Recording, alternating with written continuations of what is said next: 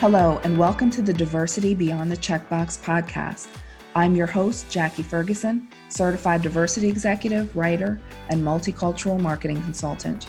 On this podcast, we share diverse perspectives from leaders in their industries, explore diversity, equity, and inclusion concepts, and challenge our own assumptions and perspectives to take diversity beyond the checkbox. Before we introduce today's guest, for more insights and resources related to diversity and inclusion, including our course also titled Diversity Beyond the Checkbox, visit thediversitymovement.com. I'm so pleased to have with us today Cynthia Barnes. Cynthia, a former top 1% salesperson, is the founder and CEO of the National Association of Women Sales Professionals, the only organization in the US dedicated to helping women sales professionals reach the top 1%. Cynthia is recognized as a LinkedIn top sales influencer, having appeared in over 250 major media outlets around the nation, including the Wall Street Journal. Cynthia is a keynote speaker with brands such as Toyota, Michelin, and many more. Cynthia, thank you so much for joining us today.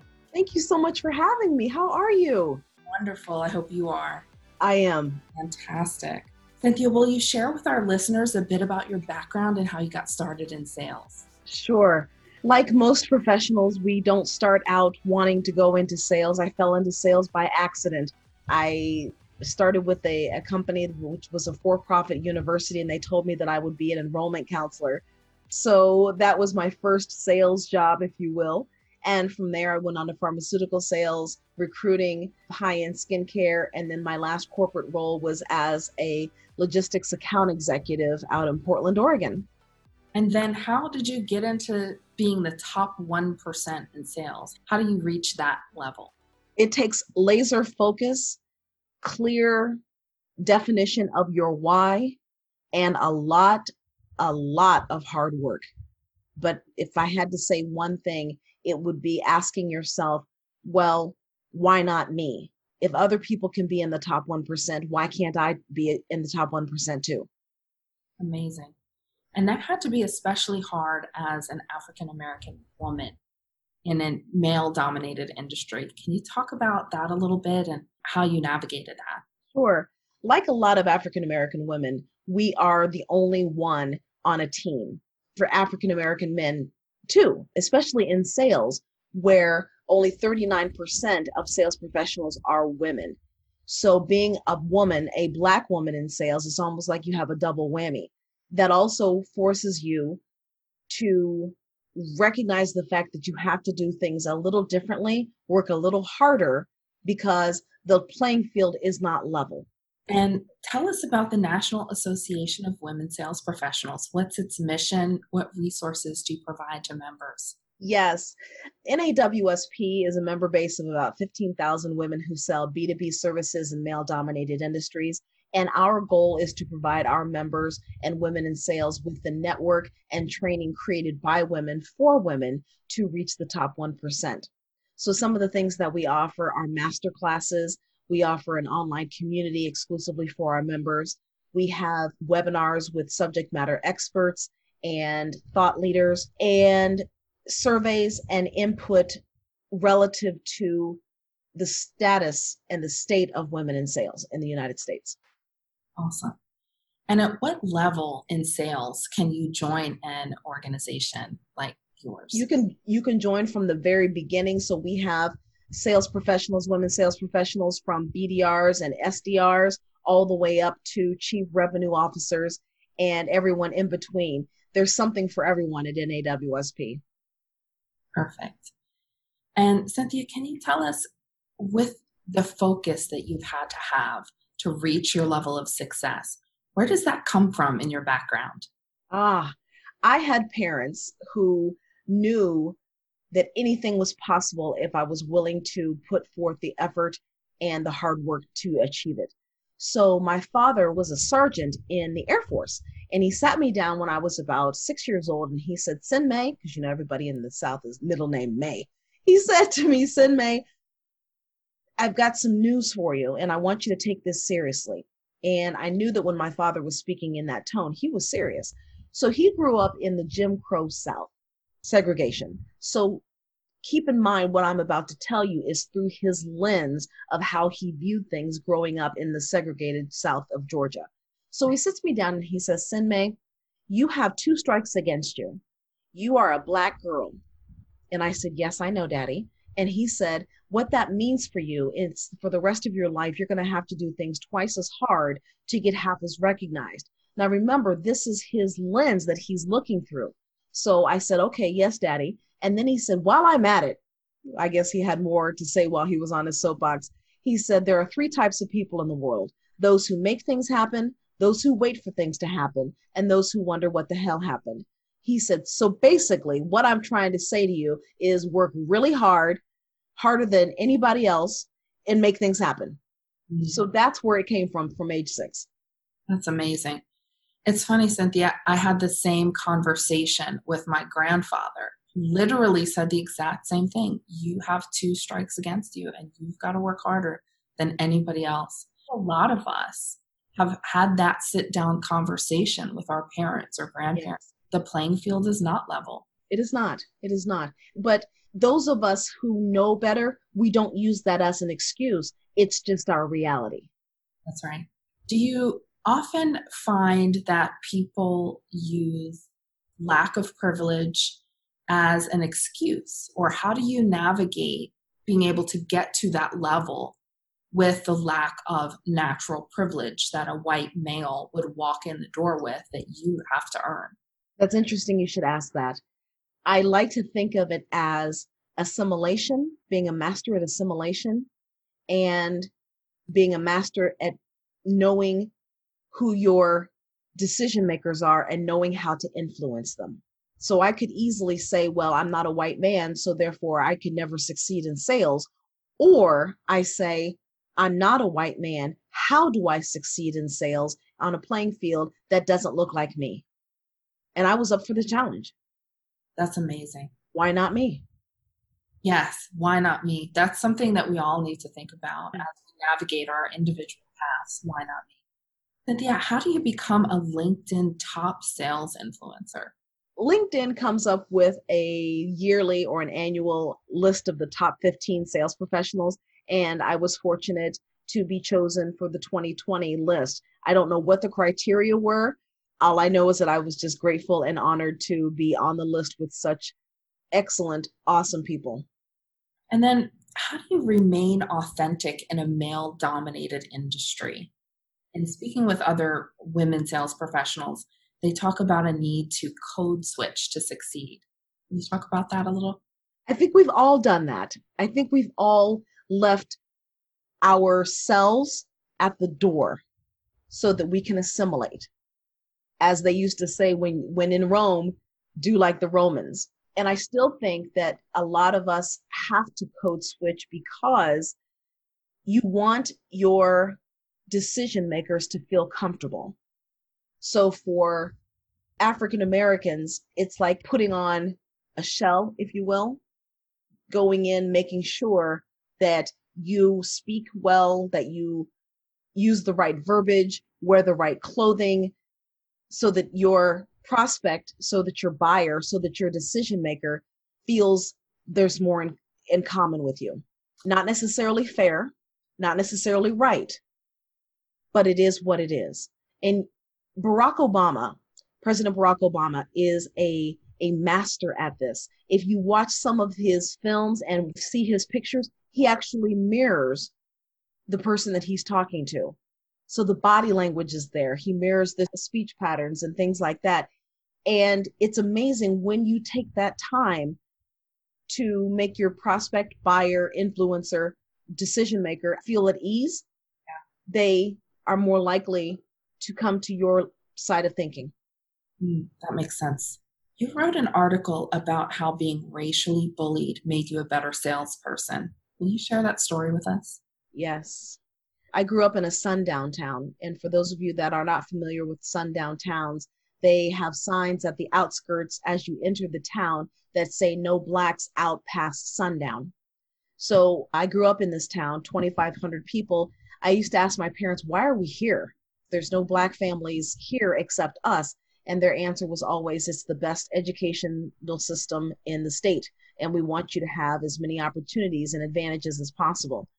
That all came at a price socially because I was racially bullied every single day, called the N word and asked about watermelon and fried chicken. And it was a lot for a kid to digest. But when mm-hmm. you don't know any differently, you kind of just rise to the experience. I say all that to say I was indoctrinated by stress. And I always thought if I could, as a middle schooler, get bullied by these six foot three white kids and survive that, I can survive anything. So when a prospect tells me no, I just let it roll off my back. When someone hangs up on me, I just let it roll off my back, which doesn't happen as much anymore. But a lot of sales professionals have fear of picking up the phone, they have fear of rejection. My past and how strong I had to be as a kid coming up almost makes me fearless. Wow. Yeah. That is so true. A lot of times in sales, it's it's scary. You you don't want to take the nose and you don't want to be rejected, but it's part of the process, isn't it? Yes, it is. It is. Sales is the only job where you wake up every single day, you get told no nine out of 10 times, and you come back the next day to do it over again. It's almost the definition of insanity, but we do it every single day. That's right. Tell me, Cynthia, what was so amazing about sales? Why did you do that difficult job for so long? Oh, the adrenaline rush, the daily adrenaline rush of okay, here's my goal. I want to make 125 calls. Can I get to 125? I want to set five appointments. So it's a very goal oriented type of career. And there are those of us that thrive on setting goals and achieving goals and setting another goal and getting better and better and better. It's it, it's a rush. Awesome. Can you share with us some of your current goals? Yes, 300,000 NAWSP members by 2025. That is a huge goal for us. And that's the big one that we're working on. That's the big one. Amazing. What are some of the advantages that women have in sales? Ah, we are masters at developing relationships. We are excellent time managers. Take any woman who has kids and she's got to manage Johnny's soccer practice and Tabitha's ballet recitals and practices and, and all these different things. Plus, she manages work. Plus, she manages her, her wine outings with her girlfriends and her husband's schedule and his extracurricular activities. So, women, we can handle multiple responsibilities like it's nothing. And we're empathetic with our buyers we seek first to understand, then be understood. There are so many things that women inherently do well. And I believe that when we sell authentically and we tap into what we do naturally, we can get to the top 1% easier. Fantastic. You call vulnerability an essential gift in sales. Can you talk about that? Yes. Vulnerability is extremely emotional if you will. And a lot of women are told, don't be emotional at work. I challenge that and say, be passionate is just a different word. Bring that emotion, bring that vulnerability to the selling process, and you will appear more human. No one wants to be approached with a bravado type of experience. Be vulnerable and say, hey, you know, this may not be the right product or service for you, Mr. Prospect. Let me help you find the one that is. That's a great thing to think about because a lot of times people associate vulnerability as negative. They do. In our course, Diversity Beyond the Checkbox, we talk about the necessity of understanding inclusive language and communication as the world becomes more diverse your decision maker isn't one demographic anymore. Can we talk about how increased diversity changes sales strategy? Mm. Diversity is a wonderful thing. Inclusion is something totally different. Yes. So when we talk about diversity in the sales process, there's two different ways to think about that. There's diversity from the buyer standpoint of view, right. meaning that he may not get a 24 year old white guy selling to him. So our buyers need to be educated on diversity from that standpoint. Our sales professionals need to realize that not everyone is going to think like you. And how do you go into the backwoods of Arkansas? You walk into an office of your buyer, there's a Confederate flag on the wall and, and Miss July poster or uh, calendar in the corner. Uh-huh. So you still have to show up, present well, and not let emotion dictate your reactions, even though it is a factor. And I think that in 2020, those emotions are at a heightened level, especially when you are African American or you are of a, a racial minority and you're walking into a majority office with the Confederate flag could be scary for anybody. Right. But that is a reality. Yes. Cynthia, what insights can you provide for the one of a few in any industry to be successful? Connect with those who look like you, who act like you, who have the same challenges as you. Even though you are the only one in that industry, there are others that are outside of that industry to connect to because there are plenty of us who are the only one. But find your tribe. That's one of the reasons we created NAWSP was because there were tons of women who were the only one on their team. I'm the only black, I'm the only woman, I'm the only Asian we have the community so that you don't have to feel like you're the only one all the time. Bounce ideas off of us, get advice. Don't get advice. Vent. Yeah. That makes sense. You know, a lot of times we don't get the same opportunity for mentorship as mm-hmm. Others uh, when we're the only one. Yes. So having relationships and having opportunities to connect with other people in your industry that can help you along your journey is so important.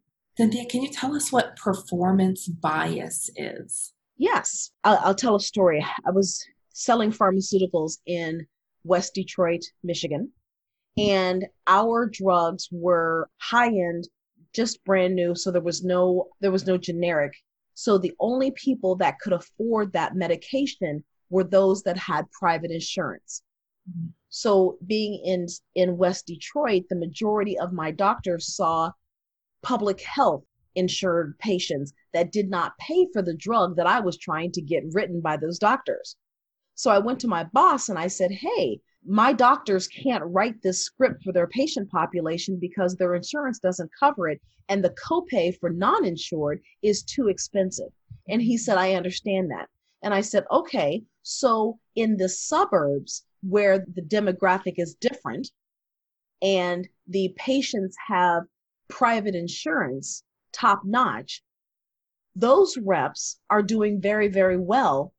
And I am not doing well, yet we're still held to the same performance standards. So, why is that? If the playing field is not level, if all things are not equal, then we can't, in good conscience, hold reps to the same standard when everything is not equal. Mm. And Cynthia, how do you have those difficult conversations with your manager? How do you approach those when there are inequities?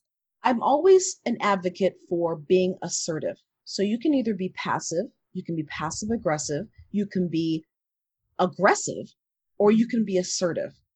And a lot of women are afraid to be assertive for fear that they will be labeled aggressive. I have a formula of I statements asking for behavior changes or thoughts or things like that. And that formula is to talk about how it makes me feel, the reason why it makes me feel that way. Here's what I expect or here's what I request, and then ask for some buy in. And that seems to work very well for me. How has COVID 19 changed the sales industry? Ah, it has made sales professionals even more valuable, even more valuable. The good ones, the good ones, those that show up with empathy, those that show up and say, I understand we're in turbulent times right now. I'm going to walk you through this process. Those that understand that the buyer can Google almost everything. So remember that your customers and buyers are paying you for what they can't Google. Hmm. That's a very interesting concept because you're right. In any industry with any product or service, there is research done. Yes. Yes. Think about it. Let's say that you're trying to lose weight and you Google how to lose weight. You will get 25,000 trillion billion hits. That's right. So, for someone who is struggling to lose weight, all of that information is overkill because you don't know should I go on keto or Atkins or high fat or low fat or high protein, low protein. There are too many different options out there. If someone is serious about losing weight, they will pay extra through the nose for someone to tell them, based upon your situation, here's what's going to work for you. And as a sales professional, that's what our prospects and buyers want is help me solve my issue and if you can do that, I will give you my money. Good advice. And Cynthia, how has your mentorship through your organization helped individual women in sales? Can you share a story or two? Yes. So we we just ran a, a series on upping or leveling up your LinkedIn profile. And one of our members just updated hers based upon the masterclass that we taught. And she reached out to someone the very next day and got a contract that same day just based upon their LinkedIn profile. Our members average 411% year over year growth. So our members are making money. Wow. And can you share with us some of the insights that you share with your members? A top two or three tips. Um, we talk a lot about using our time wisely. We talk about overcoming imposter syndrome, the inner critic, we talk a lot about diversity, how to be that voice, using your voice, influence, and power to be the change that we want to see. So it's professional development, it's sales training, it's also motivation and community. And is there a particular member that has been inspiring to you and a story that you'd like to share about that? I would have to say April Yearby. She is the vice president of the Levitt Group and she's jumped in with both feet. She's been motivational to others. So she gives as much as she gets. Mm-hmm. And she is just amazing, amazing. Anybody asks a question, she's right there. She's coachable and she's wonderful. That's great. And Cynthia, what one or two books do you recommend someone read that is entering into the sales profession? I would recommend Heart and Sell by Shari Levitin and Presence by Amy Cuddy. Okay. Tell a little about those books and why you recommend those. Yes. Heart and Sell by Shari Levitin talks more about the emotional connection that you have with your prospects and your buyers. Those are important because those are women's inherent strengths. Presence by Amy Cuddy talks about using brain science to bring your best self to crucial moments. Mm-hmm. Sales is high pressure. Yes. When you have executive presence, you show up as the person that they want to do business with. Awesome. And then in a high pressure profession, how do you recommend that sales professionals decompress and relax? Find something that brings you joy that you can relax and do on a consistent basis and that you look forward to. So I'm not talking about grabbing a glass of wine every night. I'm talking about what is it that you can reward yourself with that's also fun and brings you joy. And then do that every day and say, This is my reward for a job well done. If I set out to make 125 calls and I hit it, then my reward is this. And make sure it's fun. Awesome. Can you share your personal reward for yourself? Yes, I have several. So I bike every day. And the first time I got this brand new bike a couple of weeks ago, I fell off the bike. oh my goodness. yes. Yes. So my reward for getting on the bike every single day, even though I'm still scared, mm-hmm. is I get to treat myself to either a manicure or a pedicure or some type of self care. And I have a, a list of things that I do. So I do something every day that scares me. And right now, it's that bike. I love that. You know, it's important for us to do things that scare us. Yes. That's, I think, how we're able to grow and Uh-huh. in our careers and our lives. And being outside our comfort zone is so important to growth. Yes. Yes. Tell us something about you that not a lot of people know. Hmm. About 10 years ago, I was involved in a Vietnamese gang hit. Oh my gosh. Yes. It's a long story, but let's just say that there was some people that came over from Vietnam and they were trying to collect money from the salon owner that where I was getting my nails done and people it came to blows, the police were called and it, it yeah, it, it was chal- it was it was ugly. It was ugly. What happened? Were you in the the pedicure chair? I was I was in the manicure chair, and you know, there's some people that you know, there's two options: fight or flight. And they That's say you really don't know what type of person you are until you get in that situation. Well, suffice it to say, I'm a flighter. I picked up my bag and my phone, and I was gone out the back door as soon as the chair started flying. I was not sticking around. That is crazy.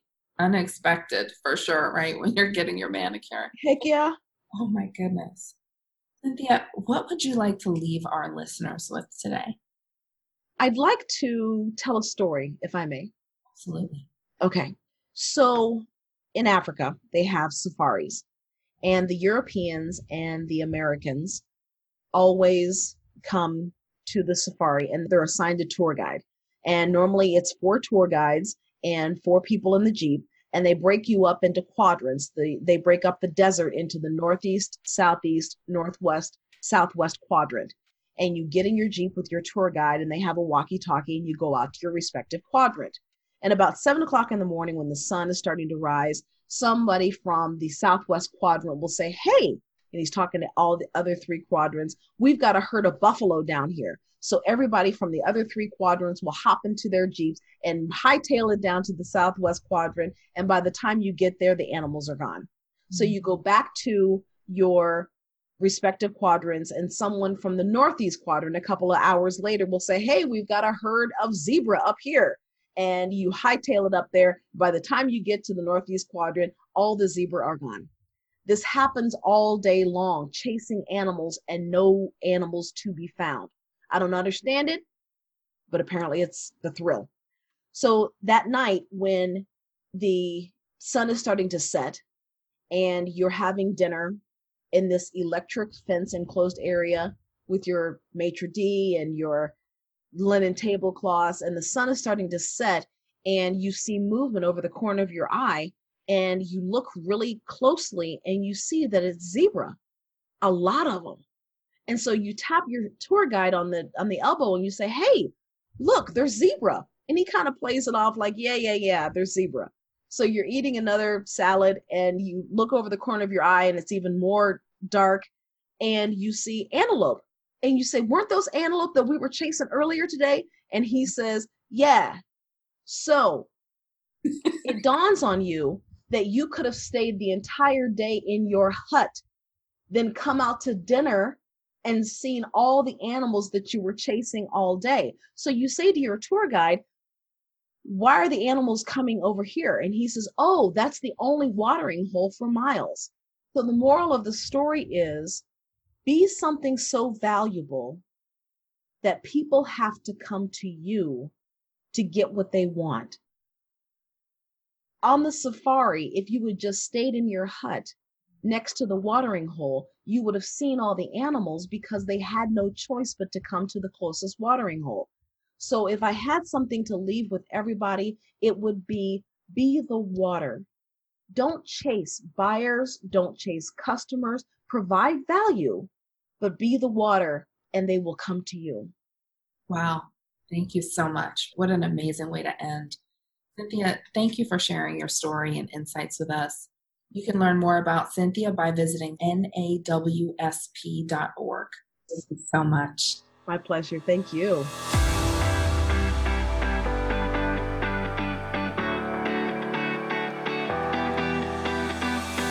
Thanks for tuning in, everyone. If you like this show, we encourage you to subscribe to this podcast on Apple Podcasts, Spotify, or wherever you listen, and leave us a rating and review as well.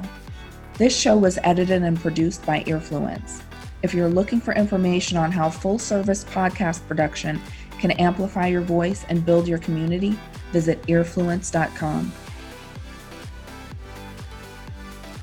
I'm Jackie Ferguson, and we'll see you soon on Diversity Beyond the Checkbox.